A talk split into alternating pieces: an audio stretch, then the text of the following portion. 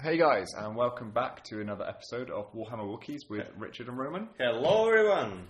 Uh, so this week we have once again seen Games Workshop release dice that make no sense to anyone, and um, I don't know why they do it. Uh, I think that's like that's a special like uh, tournament trick. I would say you t- you take the dice that no one can read, and because like by the fourth game everyone will be so tired. It's like I had five fives here. Okay, Yeah. okay, yeah, sure, not- whatever. I'm not going to count the individual lightning bolts on your Imperial Fist dice. I'll just say that you have fives, whatever. Exactly, guys. Can you imagine? So on the imperial, uh, on the imperial fist dice, they basically have imperial fist in the middle, and then the amount of lightnings around that fist is basically the number. So one Yeah. lightning is one, two is two, and so on. I think it's a joke. Yeah. if Like- anyone would tell me, I would say that's a joke, probably. The Salamander's ones is coals, which kind of like little poops, um, set on fire, all in the one same fire, all piled up, so it's really hard to tell which is which. And then the Iron Hand ones are like cogs that are Cogs, all yeah. randomly spread across the surface of the dice. So, I um, I don't know. I, go and have a look at them yourself if you want to laugh. Um, I think they've all sold out now anyway, so somebody, somebody wants them. Um, but yeah, Actually, Necron's one, they look pretty good. I mean, Yeah. there are basically holes. Like, hole is a number, so Yeah. one hole is one, and, and, and so on. And then on six, they have a Necron's face, Yeah. and uh, on one, I don't know if I think it's a scarab. Um, but yeah, the, that's what they should do with all of these dice. Just put them in the right colours, put normal pips on them, and then put the, uh, The- the army symbol, symbol, on yeah. the six. I, I don't know why it has to be so hard. I still think that your dice with uh, Admech sign, those probably one of the best ones that I saw. yeah, well, they're from ages ago. I think they're from the 8th edition Space Marine release. Um, I got them because I was in the store and the box came in broken, and the guy came over to me. He's like, I can't sell these. You like Warhammer. Do you want these for like £5? And I was like, yeah, yes. sure. Uh, and they've worked really well as objective markers. But yeah, they are just like one, two, three, four, five, and then And on six, one, you have a, one has tech marine, one has apothecary, one has chaplain, and one has um, librarian. I just use them as objective markers and counting stuff. But yeah, they're totally rollable as well. Exactly, and they're super convenient as Yeah. well. I mean, like you, you can easily recognize like what is what, like Yeah. what's one and what's six at least. Ah. And uh, yeah, on those dice, like I have no idea what. I mean, I, I I have my knights dices, and some people say that they're not that easily recognizable, but I think that they're okay. I mean, you have those knight signs, Mm-hmm. and uh, then you have a uh, skull, and then you have a knight symbol.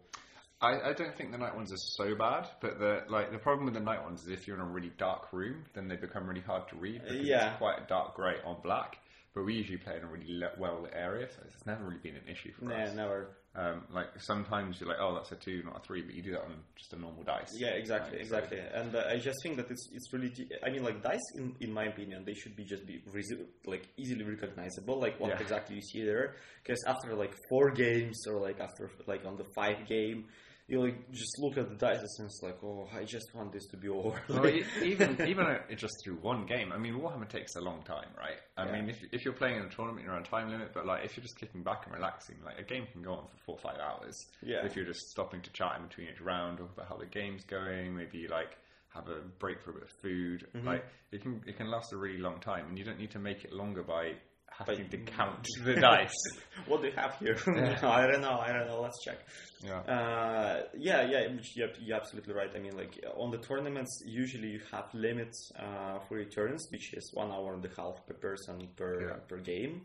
Uh, but when you play with your with your pals, then then you don't have limits probably. Yeah. And uh, yeah, I, I think that's just like a waste of time, like uh, counting of how many lightnings you have on your dices. And uh, by the way, like many things, uh, actually, as you probably as you probably already noticed, uh, many things from uh, Space Marines and Necrons uh, that been announced by Games Workshop, they all went to pre-order. Mm-hmm. So if you want to pre-order uh, codex for Space Marines or for Necrons, we are ready to go. And uh, Necrons, uh, they they actually have two uh, like uh, special battalions, whatever, like. Uh, collect everything that is new for Space Marines and everything for new for Necrons, and then Okay. sell them separately. Uh, and uh, the one for Space Marines is still available, and for Necrons it's already sold out. Wow. Ah, that's cool though. Like, it'd be fun to see some more Necrons actually being used. Um, I, I- like, they're not an army I ever be particularly interested in collecting, but like, I want to have a variety of different armies to play against. So the more Necrons, the better. Because I don't even remember the last time I actually played against Necrons. I played against Necrons on the last no on the tournament before last I played Mhm. against Necrons, and that was pretty easy army. I would say at least it's pretty easy for me. It had three arcs, uh, some destroyers, and uh, many, many, many, many warriors. Mm. So I just killed the arcs and destroy kill destroyers first, then arcs, then uh, then warriors because warriors they couldn't do much against knights, Yeah. and that's it. well, yeah, I mean, like, um, hopefully with the new rules, that's sort of what you think of like the standard sort of Necron armies. If things are going to get core keyword, destroyers and Necron warriors are something that sh- should definitely get the core keyword.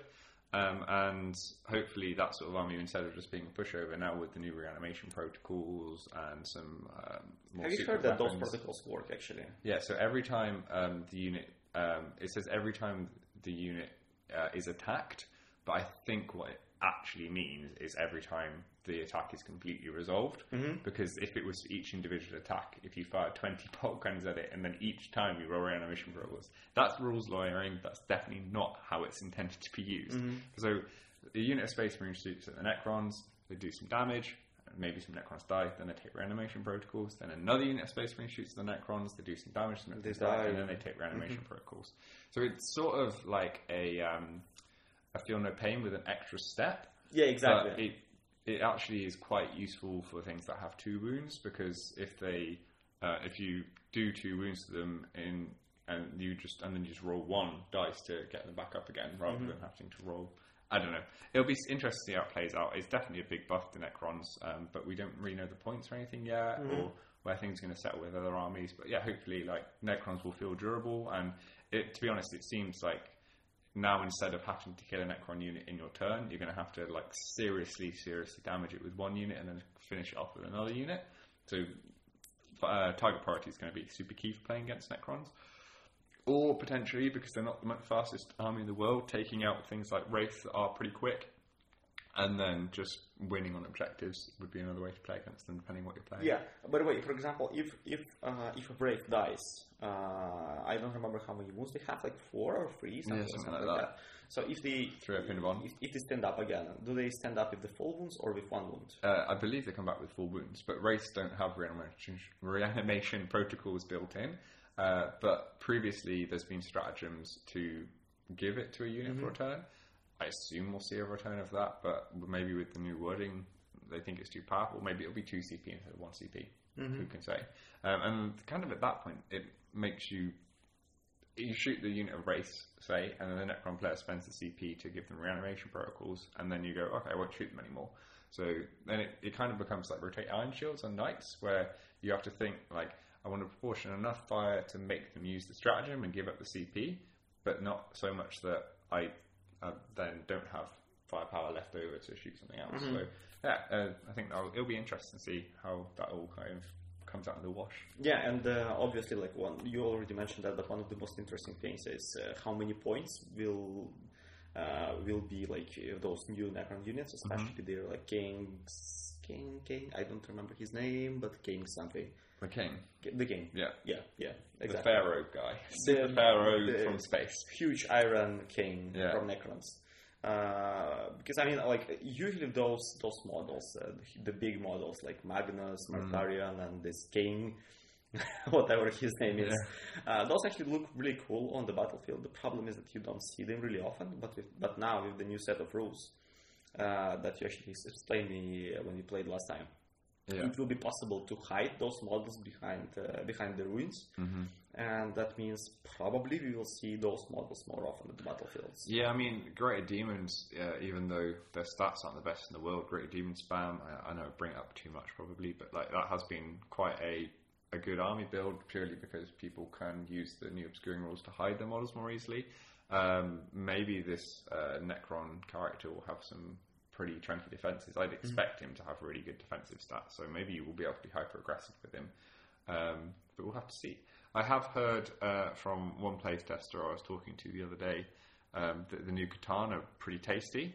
Um, so they will be pr- a pretty dominant thing, but they should be like it's the They should be. I mean, that's, that's the Pokemon. I mean, like, Yeah, that's a legendary Pokemon. Uh, but like, hopefully, this sort of design philosophy goes across into things like the Avatar, which has been not really good enough for a long time, um, and some of the demons and chaos stuff that and tyranids. Like basically, this hopefully is a as a sign that these big monsters that are really really cool and everyone really likes, but we don't really see much compet- competitive play with, are actually going to have a big buff and be a lot more powerful. Yeah, um, that'd be cool. I'd like that a lot. And uh, for those people who don't understand why I mentioned uh, C'tan being a Pokemon, uh, check the lore of the Necrons. Uh, but basically, the thing is that there are gods which were caught in those uh, spheres. Well, they were shattered first into smaller bits, like the Avatar. Yeah, yeah, yeah, yeah. yeah. And then they were ca- then they, then they were caught in those spheres in in those balls. Uh, so that's why uh, many people now refer to them as, as Pokemon. Yeah, because they just get them out when Exactly, exactly. Pikachu is um. The guys that did this, who shattered the C'tan, C'tan and turned them into Pokemon, is this new character who's been brought back. So Really? yeah, he should be pretty badass. Like his stats should be pretty impressive. Um, I mean, I guess Yeah, he, should, he, he should have a lot of balls in his pockets. Well, he's essentially, from a law perspective, I mean, this is the thing with the actual game of 40k, it's never going to represent the law completely. Um, but if you think of, like, um, a Primarch, mm-hmm. is what I think of as, like, one of the most powerful like, beings you're ever going to see mm-hmm, on a mm-hmm, tabletop. This Necron King guy, he's more like the Emperor than a Primarch. In the. Really? Yeah, he's, he's like the faction leader of what was the most powerful faction, arguably, in the long, long ago before humanity even existed. Like, so, uh, and he defeated several gods. So he's he's, He's pretty badass. yeah, Okay. exactly. Uh, maybe there works with the lore about how he's only just been reawoken and he doesn't have his full abilities or some such nonsense. But he should he should be able to sort of go toe to toe with Magnus and Mortarion. Uh, but you remember in uh, in Dawn of War, they actually had this ability of like uh, awakening status of your Necron army. So you need to like build build more pills or like obelisks or whatever, and then you have like a bigger rate of your awakening. Mm-hmm. Uh, so probably he just like he's awakened, but he did he didn't have enough coffee. I don't know. Like, he- probably he looks like me in the morning. He needs more space coffee. Exactly, he needs to have more space coffee, like more Saul's coffee. I don't know, like what actually what actually Necrons eat, but whatever Yeah. he needs that, and then he'll awake finally. Well, it'd be cool if he has some good fights in, in the lore with uh, some of the big characters as well. I mean, like Magnus is is very powerful on the tabletop, but in the lore he's ridiculous. Like he literally took a planet Mm-hmm. Yeah. out. He literally took a planet out of the Orphans and was like, "I want this to be in real space now," and so it was. Like he's he's manipulating the reality of the universe. Yeah. So, and this character from Necrons also has had the ability through technology to ma- manipulate the reality of the Mm-hmm. universe. He used to have a weapon that could blow up a star anywhere in the galaxy, but he got rid of it because he said it was too powerful. I, just want to say Yeah. that he's pretty much Darth Vader then, but Yeah. nah, true Darth Vader wouldn't do that. Or he, no, he doesn't even. not- He doesn't even have to shoot the star. He just was like, "Oh, I press that button, that star's dead now." Okay. It's like the most overpowered weapon in all of sci-fi potentially. Press X to win. yeah, it- absolutely. Um, so maybe there'll be some cool sort of like I mean- high-level battles between someone like Magnus and him. That'd be kind of cool to see. Now I'm really curious uh, Yeah. what's going to happen, and I'm still looking forward for some uh, for some Primarchs. I mean, for some Imperial Imperial Mm. Primarchs. Because come on, guys, like uh, we only have one. Like, I mean, just give us. Some, I wouldn't hold else. your breath right now, uh, but it would be nice to see um, another Primarch back. Um, we'll, we'll have to wait and see. I mean, there's none coming out with the Marine Codexes as far as we can see, unless they're like being super sneaky and they've managed to keep out the spoilers and like the Lion is coming back with the Dark Angels and the model just hasn't been leaked back, le- yet or something like Or that. Leman, for example. Because Yeah, Leman Russ is a good pick as well. But I I would be surprised because we haven't seen any leaks and the codexes are getting close now. But if they have managed to keep it under wraps, fair play to them. Like, that's that'd be quite impressive. Um, anyway, um, so that's enough chat about stuff we don't really know about yet. um, um, I can't remember whether it was last week or the week before we talked about um, uh, taking your next steps in 9th edition and how we recommend and what we're trying to do is like experiment with our armies a little bit and do like little tweaks and changes. Um, so yeah, we went ahead and did it. And we did. Yeah. That's Um, what we do. follow your own advice, you know. Um, so I, um, so my current um, Emperor's Children army, I'll just run through it quickly for anyone who hasn't heard before. Um, I have three units of Noise Marines who are really good at shooting. In two of them in Rhinos, one of them I keep in reserve. Uh, I got a couple of unit cultists just to set on objectives. Uh, big unit Terminators in Deep Strike Reserve with all of the best gear in the in the world because that's how you roll. that's how Terminators work. Yeah. and then uh, a sorcerer, a demon prince, and a dark apostle for sort of bust around the army, and then a big unit of nine bikes. Um, and one thing I've had more of a challenge with is scoring secondaries. Uh, I've moved my army towards better at being doing at doing that by putting one of the units in Noise Marines Reserve, adding in the cultists. Um, but I was talking to my friend Dave who plays Space Marines, and um, we kind of came to the conclusion that the big unit of nine bikes, well, that worked really well in eighth because it prevented me from giving up Kilmore, and or made it very, very difficult for me to to give Kilmore to my opponent. Um, and uh, it, it's really good for buffs and all these sorts of things because you, obviously if you put a buff onto unit of 9 you're getting a lot of benefit out of it compared to unit of 3 but in 8th edition where it's much more about holding objectives and um, and like being in different areas of the board maybe 3 units of 3 would actually be better. And I've been hearing a lot about how good possessed are. So I just like I said small tweaks split the unit of 9 bikes into 3 units of 3 and then swap the unit of noise marines out for possessed. And I, I think it made the army a lot better, actually. Yeah, I, I definitely agree. I mean, like before that, uh, when I saw your huge unit of bikes, it's like, okay, that's my first target. I'm Yeah. going to kill all of them now. Uh, the problem now that I face is, okay, you have three units of them, Mm-hmm. and for for three units, it's way more difficult to actually separate fire, fire between, especially considering the fa- the amount of terrain that we have right now in 9th Mm-hmm. So it's really easy to hide at least two units of them Yeah. and uh, and before that, if you hide like a third of your unit, it doesn't matter Doesn't because matter, yeah. because I still shoot the whole unit. So this time, I think that, I think that actually was pretty good, and uh, the unit of possessed, Yeah. uh, it actually, I mean, it died pretty fast, but it did exactly what it had to do. Well, it kind of did and it didn't. The thing, the thing with the possessed is, it was the first time I'd used them, and I made a really critical error in that. As we'll come on to Roman's changes, he's put in some of the horse rider fellas from Admech who can run away when they're charged. Yeah. And I forgot they could do that. So I brought in my possessed from reserve in line to charge them, ready to use my stratagem to give myself uh, give myself a, a bonus to charge. And then Roman was like, "Oh, they're just going to move out of the way." And then the possessed sort of stood there and died. But they took a lot of heat off the rest of army. Exactly, Well, exactly. So, I mean, like they, they could do more. Obviously, they Mm-hmm. could charge and like be annoying even more. Uh, but they basically worked as a magnet for for shooting, and Yeah. that's all. That is already something.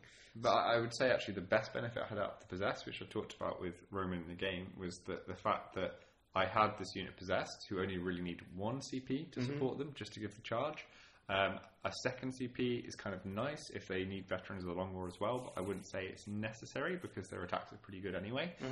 Um, so it meant that, uh, whereas before when I was taking the unit of noise rooms reserve, they really need four CP to, to really do their thing. Yeah. Um, so it meant that I could throw my CP around a little bit more and chuck a lot of um, CP at the Terminators, who came in and blew up two tanks straight away, um, Yeah. which was a huge turning point. I think. And uh, I think that's actually the mistake that I made. So I just tell you guys what list I played. Uh, basically, it was the same one that I played before. A lot of vanguards, three units of ten, and then uh, three units of five.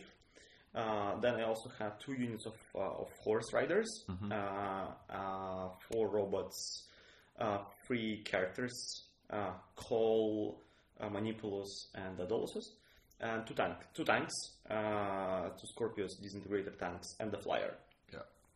Uh, flyer is really good. I mean, I, I got now I got the model, guys. I finally bought a model. Yeah. uh, the flyer is really nice. I mean, it looks really cool. It looks like a Final Fantasy one, and I'm a fan of Final, Final Fantasy, so Yeah. that's a perfect match. It's really cool. Uh, and uh, yeah, so basically, what mi- the mistake that I did is uh, I moved. I took two units of my vanguard and I put them into the deep, into deep strike, uh, into, into reserve. Uh, and uh, I think that that was a mistake. I probably should took only take only one unit and put it in deep strike, or take three units and put three units in deep strike. Why so? Because two units they do quite a lot of shots. Mhm. Uh, and uh, in this case, I could, for example, deploy two units in one place, and then one unit should probably be keep uh, should should be kept aside uh, with the tanks, so you couldn't deploy Terminators. yeah. And that's basically what we did, and that's how we killed my tanks. And uh, well, I think that's probably what won me the game, to Yeah. be honest. uh, well, I mean, like you play, you learn, and uh, I that was the first time I played this list. So next time, next time, I will keep one units of anchors there. Uh, they won't shoot much, they won't do much, but they will prevent you from deploying on the backside. Uh, yeah, just quickly run through what actually happened in the game. So Roman was had a lot more models on the board, and the horse rider guys give have a scout move, so he was on the objectives real early, even though I went first. Um, so he was winning on the primary for the first two or three turns, um, but um, the bikes got me twelve or thirteen points on my um, on engageable fronts, uh, which was remarkable. Um, I was really shocked at how much of a big point swing they actually got me. Um, and um, I took the keep my characters alive. Roman took assassinate, and I managed to keep most of my characters alive. So that kind of put the points into my favour. And like Roman said, um, he left enough space just just about for my Terminators to fit in behind his tanks, and they came in and killed both the tanks. And um, that kind of put him in a position where his robots couldn't see anything. He didn't really have any threats left on the board, and it was just a case of me making sure my characters didn't die. And um, And they still kill, your, your sorcerer, but it wasn't enough. yeah, actually, that's true. Um, I won by two points in the end. Yeah. Uh, one mistake that I made was that I actually charged my Demon Prince in to kill the robots, and he did that, but then he got overwhelmed with firepower. I forgot a rule that Vanguard have, uh, which is called radiation. Yeah, radiation something. When you Yeah. close to vanguards, you have minus one uh, toughness. Yeah, so I did the maths in my head of them wounding him on six, and I was like, oh, he'll be fine. Um, but then they weren't. They were wounding him on fives, and that actually swung it um, Yeah. so that Demon Prince died, uh, I, I mean, fairly handedly. Um, whereas if I hadn't have charged him, if I just kept him back, I could have just stayed being out of line of sight of the two robots that were still on the board and just had another five points. Um, so yeah, that was a, it was a close game, but I think like um, uh, interesting thing. Uh, there's a mantra um, that people say in chess, which is you don't win on the moves you make right. You move on the mistakes your opponent makes, um, and then capitalizing on them. And I think that's that kind of played out in this game. It was fairly even overall. Roman was winning, winning on primary. I was getting a lot more secondary points. But because I was able to come in and kill those two tanks, he didn't have anything that could shoot out of line of sight anymore, and that just meant I could hide around the board and then sneak the victory. Exactly. So- exactly. Yeah. Uh, but now I know that I need to hide my tanks better, Yeah. and uh, I, I, I, definitely have means to do that because I have. If you like- just moved one of them a bit further back, you probably still would have been in range of everything you needed to with the out of line of sight gun, and then I wouldn't have been able to Exactly. to shoot and charge. Exactly. Uh, move one back or uh, keep one unit of vanguards Mm. behind them. Like there are many ways to actually to, to keep them alive, but I failed, and Yeah. that was my mistake. Uh, I think that uh, if you compare, so uh, as you as, as you noticed, guys, I swapped uh, dogs for uh, for horses. Mm-hmm. Uh, dog riders for horse riders, and I think that I like horse riders more. Mm-hmm. Uh, they're probably not that good in fighting things, No. uh, but they're super, uh, super uh, mobile. Mm-hmm. Uh, They're fast. Uh, they can avoid uh, from charges. Uh, they still shoot. I mean, they still can do some damage. Yeah. Uh, and uh, on sixes to wound, they also have minus one, uh, minus one AP, which is like why not? And uh, the price is the same. I mean, Yeah. the price is the same as for uh, as for Cerberuses, as for uh, as for dogs. So I think that actually I will probably keep uh, horses instead of dogs, and I also need to learn how to manipulate this flyer properly because this time flyer died super fast, and I actually didn't expect it to die that fast. Yeah, it didn't do super much this game. Um, Roman didn't quite manage to get into position to shut down the aura on my Mm-hmm. Dark Apostle, which gave me reroll ones to wound. He just got the Demon Prince, which um, gives reroll ones to hit, hit. which neutered my firepower a little bit, but not really enough Yeah. to make a difference. Um, yeah, um, I wouldn't say that was a huge mistake though. It was just sort of that you were playing the best sort of card you had. Um, it was really just the leaving room for the Terminators was was the one point uh, that I managed to capitalise on. Um, and that's often how it goes Yeah. in, in in these games when you're playing quite refined armies against each other. It's very even, back and forth. Uh, both people feel like they're doing quite well, and then there's just one small thing, uh, one change- model yeah, that's out of line, which which changes everything. Which is also re- why it's really important um, to declare where Mm. your models are and say things like, um, like show your opponent this tank is nine inches from the edge of the board, so there's Mm-hmm. nowhere to deep, stri- deep strike behind it because things get knocked, the table can get pushed, like all these things can happen. Whereas if you just declared that, you're like, okay, cool, nothing Yeah. can deep strike there, and then your opponent won't even try and do it. Yeah, yeah, exactly. Uh, but actually, like uh, when you killed both of those tanks, you had a pretty cool model. Uh, when those Terminators they basically were in the center and they would be surrounded from all the sides Yeah. uh, with the vanguards, and then just vanguard started to shoot everything at them. And each vanguard, for you guys to just like remind you, uh, each vanguard has three shots, Mm-hmm. and they had like uh, thirty something of them around. It was, it was It 180 was- yeah, shots. yeah, exactly, exactly, and it was just enough. It was actually just enough Yeah. to kill them because there is no minus on that, so you just shoot everything that you can and uh, and hope it works. see how many ones you can make your opponent roll.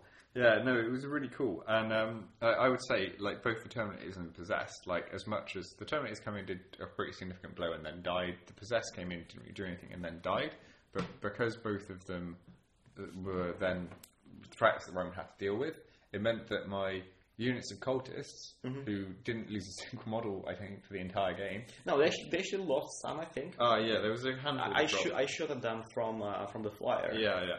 But um, basically, hardly any cultists died. Um, and yeah, I lost my big powerful units, but the cultists are the ones that were on the objectives. And if those big powerful units hadn't been there, Rome could have just moved his horses round, got a line of sight on the cultists. They don't have a great leadership. Mm-hmm. Just kill half the unit, and they're probably all going to flee.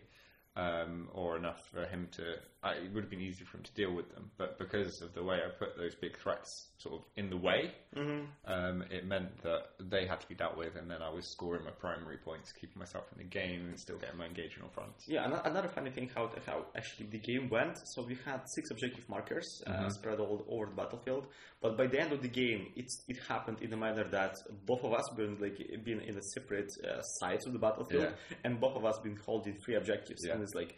There's basically like, was a, a draw pretty much like Yeah. you, you you understand that you don't need to move your your forces because I mean you have to stay put basically Mm-hmm. and uh, I had to stay, stay put as well so like both of us were like in a balanced position and nobody really wanted to do anything Mm-hmm. Yeah. uh, so I think that in those missions uh, I because I remember that we had the same situation before as well like with, uh, with other mission so I think that in those new missions uh, for tournaments it's actually quite quite often may happen that you find yourself you, you and the opponent find yourself in a balanced position you you, none, of- none of you can actually move or do anything without like uh, putting your position into danger Yeah. and you're stuck and, and that's where I, I think, like, actually on the surface, all of the new missions look quite similar because all the primaries are either hold one, hold two, hold more, or hold two, hold three, hold more. Um, and so they seem really similar, but the number of objectives really changes the dynamic. Like, if we'd only had, um, if we'd been on a mission that only had four objectives instead of 6 then we would have been able to put one unit on two objectives that were on our side of the board, and then you can actually you have resources left to go and attack your opponent's Yes, side yeah. and try and take an objective from them. Whereas when you have so many objectives, your forces, even with Roman, who had a lot of models, his forces still spread quite thinly. Um, so there's not really like an angle Mm-hmm. of attack that you can bring round. Which I say, I think like stuff in reserves makes a big difference because you can like surprise this unit's here now. You know? yeah yeah exactly exactly and I still can't get used to the fact that I have too many that many models in the battlefield Yeah. I have like more than more than 100 models right now I think uh, and it's really difficult actually to actually accurate them and I have no I, no clue how guys who play like Imperial Guards with 200 uh, guardsmen or like yeah works, which is like half of the battlefield is just Mm. orcs how they actually manage to keep everything in, in their hands and like play those models properly Yeah. I mean, probably you play, you learn, uh, but I still find it pretty challenging. Yeah, I mean it's a big departure from, from where you had before, like a much more elite sort of gunline army, um, into a much more mobile um, horde style army. But you have the core um, threats are kind of the same, but then the things that score you points are kind of different, which is, is is really interesting. It's amazing how much what is not a huge change. Change basically you swapped out the troops choices you're taking, and you're taking a couple of new units, and your army plays very differently. Like It's much more dynamic. Yeah, exactly, exactly. And uh, I finally find that uh, we have some warlord traits on Admech and some uh, some special powers for Canticles which actually work. Yeah, the Uh, warlord traits are disgustingly good. I yeah, think. the warlord traits are disgustingly good. So basically, for everyone around your warlord, you uh, all the sixes uh, that your units generate around your warlord, they generate additional hits. yeah. I think it's great. Probably, for arguably the best shooting army in the game, other than maybe Tau. Um, it's quite a huge buff, um, but the thing that makes it even better is usually when you pick a warlord trait, you get a warlord trait. With these Admech ones, you pick a warlord trait that then gives you an option of three that you can switch between each turn. Yeah. Um, and honestly, I find it hard to think of an army where you're not going to take the list of three that has the extra shooting on, and you're probably going to use the extra shooting option pretty much every turn of every single game. But having those other two options there, mm-hmm. bearing them in, in mind, um, especially later in the game when you don't have as many shots left, suddenly you can be like, oh, I need to do something slightly different this turn. Oh, wait, I can do that because I can switch this warlord trait. Yeah, exactly, exactly. But I, I still like uh, additional hits on sixes, especially with Yes, robots. very good. Uh, because I mean, like 72 shots, and then on sixes, when you hit, you get you generate additional hits. And I think that uh, this game, it happened with me a few times when I shot like certain amount of shots, and uh, I rolled uh, the wound rolls more than I than, than I shot initially. Yeah. just because I had like a, quite a lot of sixes, like from time to time. Mm, that's always a really satisfying feeling. Um, it happens quite a lot with um, like a buffed up demon prince. If you give um, so like death to false emperor gives you an extra attack on a on a 6 and it, then if you give them a plus one to hit like a prescience, it starts going off on a five, and then they're hitting on twos, rerolling ones.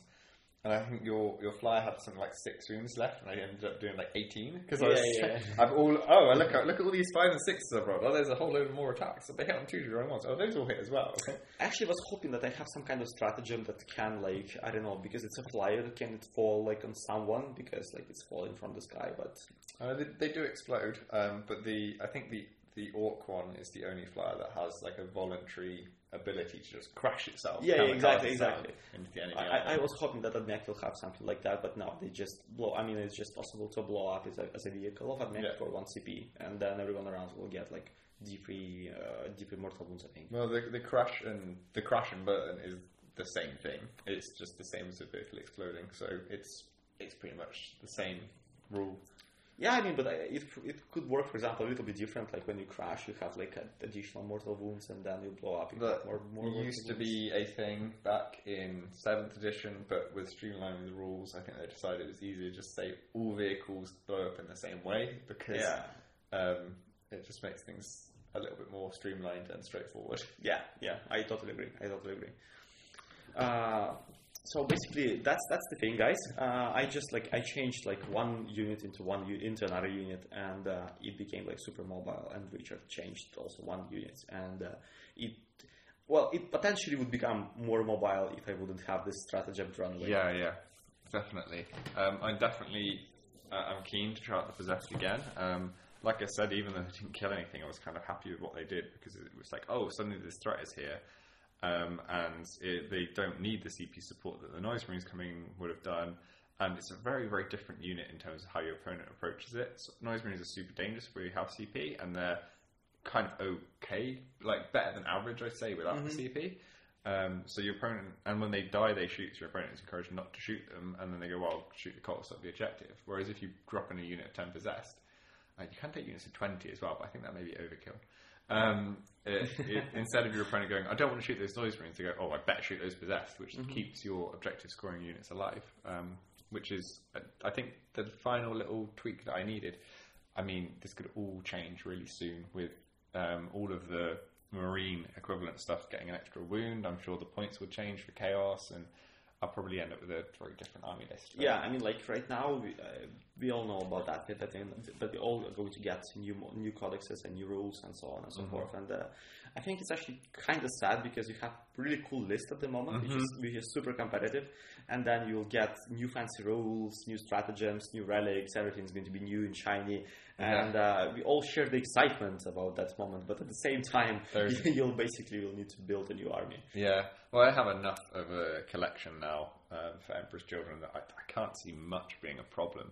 Um, uh, the only thing I don't really have is demon engines, and I have them for Iron Warriors. So if demon engines become a thing, I'll be playing Iron Warriors. But I'm hoping that Noise Marines keep this sort of level of competitiveness with support and um, at least possess Terminators and, and bikes in some combination must still be really good, so I can still play the sort of same style of army. Mm-hmm. But we'll just have to wait and see. Yeah, and uh, I mean the same goes for me with, with.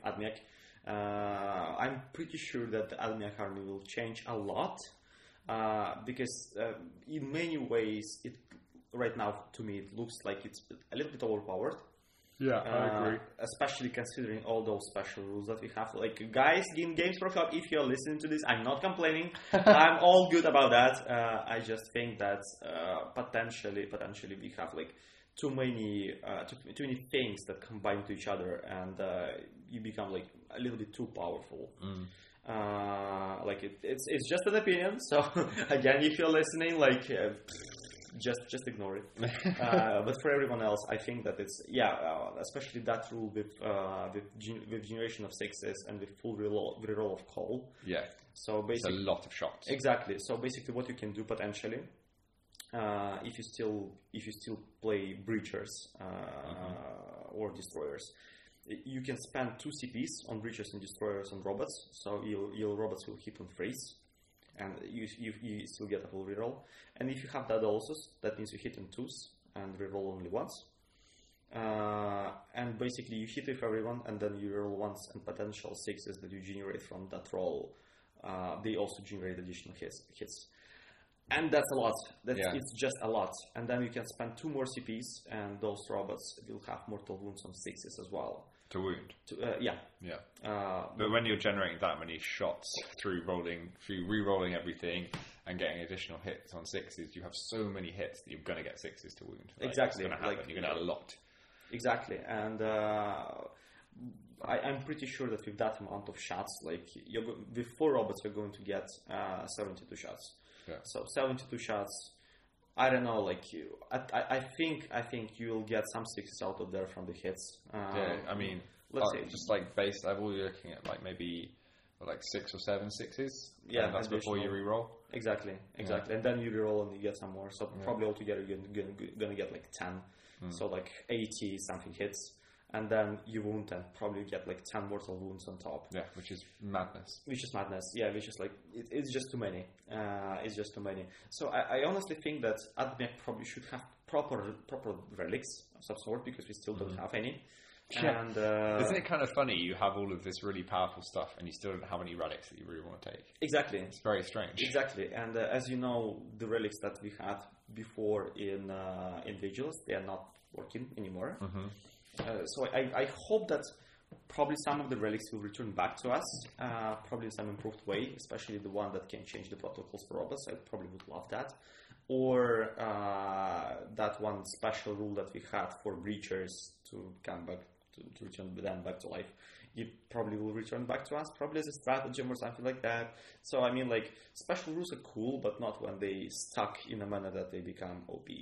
Yeah, I mean, the thing, special rules, I think, are one of the hardest things in the game to balance because if you're looking at, say, like a toughness value or a number of attacks, you can compare that to other models really easily and go like, oh, well, that model has two attacks, this model has three attacks, it needs to be about this many more points. This one only has one attack, so it would be about this many less points. Whereas when it comes to special rules, like they're so sort of esoteric that like it's hard to pin down what is the exact point value of it, Mm-hmm, especially when it's like army-wide buffs from a, a warlord trait or um, or a relic or, or something like that. Um, it can it can be really really hard to balance. I can see why that, why that's a struggle, but I don't think AdMech necessarily need to be like slapped real hard with the nerf. No, no, no, no, no, I just, I just think like a, a slight tweak in the points, just put them up a few points across some of the, the more Yeah. popular units, like dragoons, robots, um, the new riders. Um, the horse riders should probably be a few more points than the Cerberus riders. Yeah, On I paper, agree. the Cerberus riders, if you look at their profiles, you go, the Cerberus riders are way better, but the ability to move before the game and get onto the objectives and then be able to run away for one CP so they can never be charged is so, so strong in Yeah. a position where um, being on objectives is the, definitely the way is, you win is, the way, is the way to win. Yeah. Yeah. Um, so yeah, a few tweaks. I don't think they need to be uh, really like. I mean, we just started to hit. have like a feeling of power in our hands. Yeah. Like, don't, don't, don't, Yeah. don't take it away from us. I. I do think like the special rules have now become a bit of a crutch for AdMech, and it's not so much like this unit is good. It's like you listing out like four special rules that all go on top of each other, and then throwing a couple of stratagems in there. And as an opponent, I mean, I've played a lot against AdMech, so I'm kind of used to it. But if you show up to a tournament you've never played AdMech before, and you're being explained that you have they have these four different special rules that all stack on top of each other, and then you have these stratagems that are then stacking on top of that, and then there's this thing and there's this thing. Like, it just feels overwhelming. And even if it's not like the most powerful thing in the world. It can feel like that Mm-hmm. from uh, from the opponent's perspective. That just like whoa, they have all this stuff and suddenly I have to remember all of these things. Like, yeah. Um, so I, I think like Actually, even me sometimes, even even I sometimes forget that they have something. For example, Yeah. this radiation thingy. Yeah, but and I think Space Marines have been in a similar position as well since their their previous Codex update, where it's just like the individual units are, are pretty good, but like they just hammer you with all of these special rules, and you're just like, okay, like I guess my models die now. Yeah, yeah. I mean, like, like guys, space, space marines, like we've mentioned that a few times. Space marines is a truck. Yeah, They just hit you in the face, and, and that's it. Like Yeah. you can't do much. And uh, I also heard, I think that it's, it, it was you who mentioned that that's, that uh, the new that the stratagems from Vigilus will come back in codexes. yeah. I think the Space Marine ones were actually in the previous Codex in eighth edition, um, but that seems to be setting a precedent that the the stratagems that we had, potentially the relics as well, that they said you can't use anymore because the Vigilus formations aren't legal in ninth, um, will start to pop up again. I mean, maybe not all of them, but some of the like fan favorites. Like it'd be really cool for the relic battle cannon for mm-hmm. Imperial Guard to come back. I never thought that was an overpowered weapon. It was just a cool way of making a battle cannon that's worthy of a mm-hmm. tank commander. Um, so yeah, there's definitely a few things to Vigilus that hopefully they crib from in making these new codexes. And honestly, there's a lot of stratagems and stuff that already exist in the game, Yeah. and they don't really need to add too much in these codexes. I think personally, Yeah. a few tweaks here and there, maybe cutting out the stratagems and relics that no one ever uses and putting in something a little bit more interesting. But most armies um, have sort of enough on that side. There's a few that probably you could do with a, a handful more, but I actually think like unit profiles and points is, is really where the game needs to be balanced now. Um, I think stratagems and relics generally are okay, and there's just a you could do with like a little bit of a tweak, and they should really focus their efforts on things like monstrous creatures and like um, different units that people really like and aren't viable, which they seem to be doing. Like Games Rush have been doing a great job as far as I'm concerned, right? Like we take Um, the piss out of them because of the shit dice and stuff like that, but um, I think they're doing a marvelous job at the moment. It's been really good. And uh, actually, as you probably already noticed, guys, I mean, at least we here in Sweden, it's noticed that pretty fast. It's already October. Yeah, Uh, I've noticed that because the sky is always gray and it rains all the time, uh, pretty much. Uh, so that basically means that in two months or like in a month and a half, you probably hear some first news about the new chapter, uh, chapter approved. approved. Yeah. Yeah, exactly. Like so far, there is no news about that. So like we're still waiting for the codexes, and codexes are going to come up uh, soon. I mean, like uh, at, uh, Space Marines and Necrons next week, and later on, uh, we also heard an announcement that Space Wolves, Blood Angels, and something else are going to come as well. Some of them are going to be supplements, and some of them are going to be codexes. Yeah, yeah. Uh, but again, like uh, so far, uh, we didn't hear anything that's like uh, sounds like a cancellation of every year's chapter approved. No. So it, I think that it should be in December then. It seems, it seems sensible for it to be out in December, um, and also maybe not as much work as it has been before. I mean, you have Space Marines and all of their supplements coming out really soon. You have Necrons coming out really soon, and then one more Xenos com- Codex coming out in January as well, allegedly. So, you know, that's maybe about half the factions that they actually don't even need to include in chapter approved, and they can just focus on the other half. Um, I mean, remains to be seen. Maybe they'll keep up this case of pace of codexes and they skip over chapter approved, but it actually doesn't matter because by this time next year, every army's got a codex. Who knows? Yeah, who knows? I mean, we shall see how it will happen. Yeah. Cool. Um, so we will move on to book recommendations. Um, just say one last time tweak your armies, try a new unit that you think is cool, proxy it in if you're thinking about buying it, and uh, carry on having fun with 40k because it's a really good addition to the game. Yeah.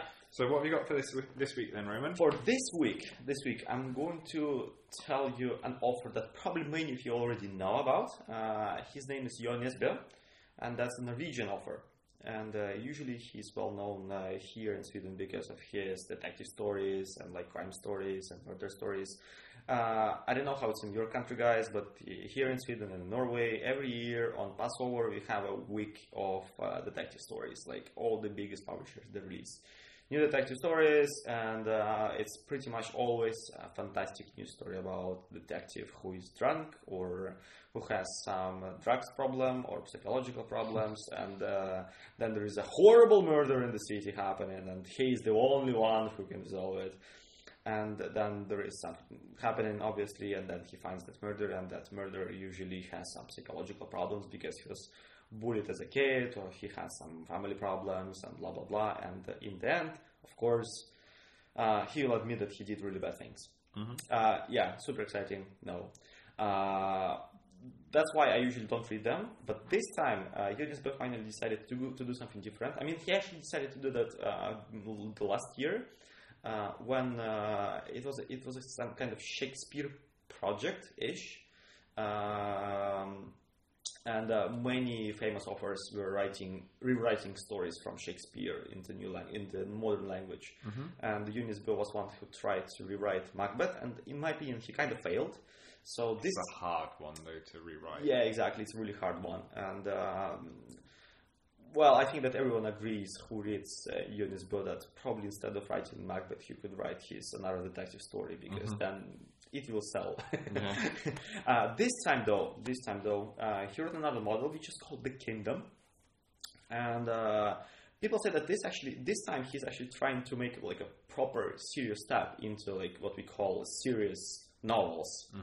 Uh, this time it's more like a family story. Uh, again, this also has a murder, obviously. It has some family problems, obviously.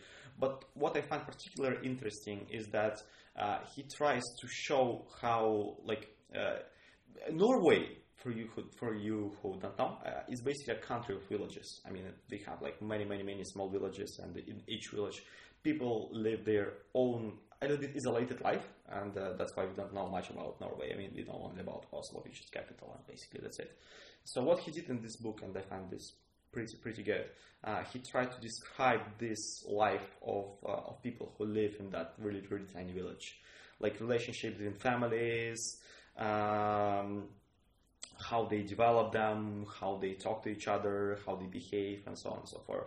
And uh, again, like it's a detective story, and obviously you have like you you may not like you may not have time to catch your breath while it's like some action happening again because Boy is well known for for doing that.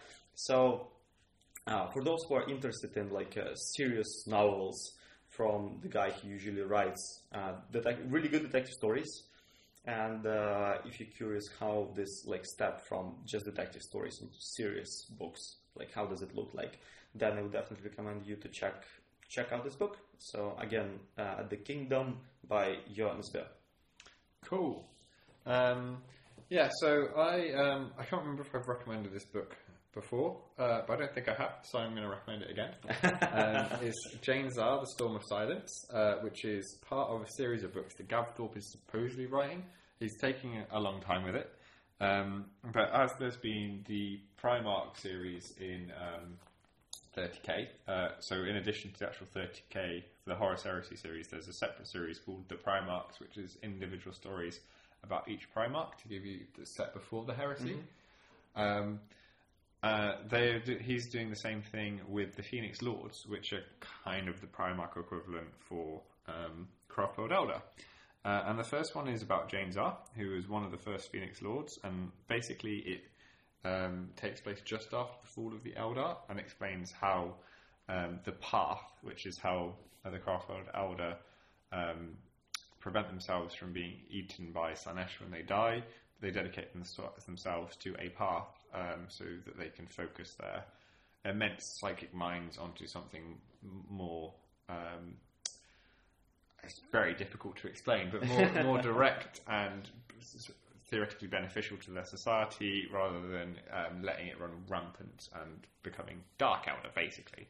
Uh, uh, and uh, I really, I haven't. So the second book of this series has come out recently. I haven't actually read that one yet, but I really like the first one because it's set in a part of the Eldar lore that is so heavily important to their background, like the fall, the coming out of the fall and forming the craft worlds and um, creating this society that we know of as the Eldar and 40k. But it's something that's I don't think it's ever really been exp- explored in novel format before. It's only been sort of paid lip service to in the background section of the codex. So to have actually these characters set in that time and finding out what was what the Eldar Society was going through in detail is I was really really interesting, and I personally really like the way Gav Thorpe writes. It's quite easy reading. Um, there's enough action to keep you going, um, to keep it sort of exciting, And uh, yeah, it's a it's a really it's a really good book, and um, I I appreciate he's taking his time with the series. It's much better for him to do that rather than um, just push them all out and then not be of as high a quality. Um, but um, with the second one that's come out fairly recently, um, I'm sure the third one is on the way. So start reading Jain Zar now, and maybe by the time you finished it, you'll have a whole a few more books to, to go through. yeah, uh, so cool. Uh, thank you very much again for listening. Um, as always, you can follow us or contact us uh, on Twitter at Warhammer Wookiees. Any questions or comments, um, positive or negative, uh, always great to hear feedback from people, are very, very welcome. And we will talk to you next week. Talk to you next week, guys. Bye bye.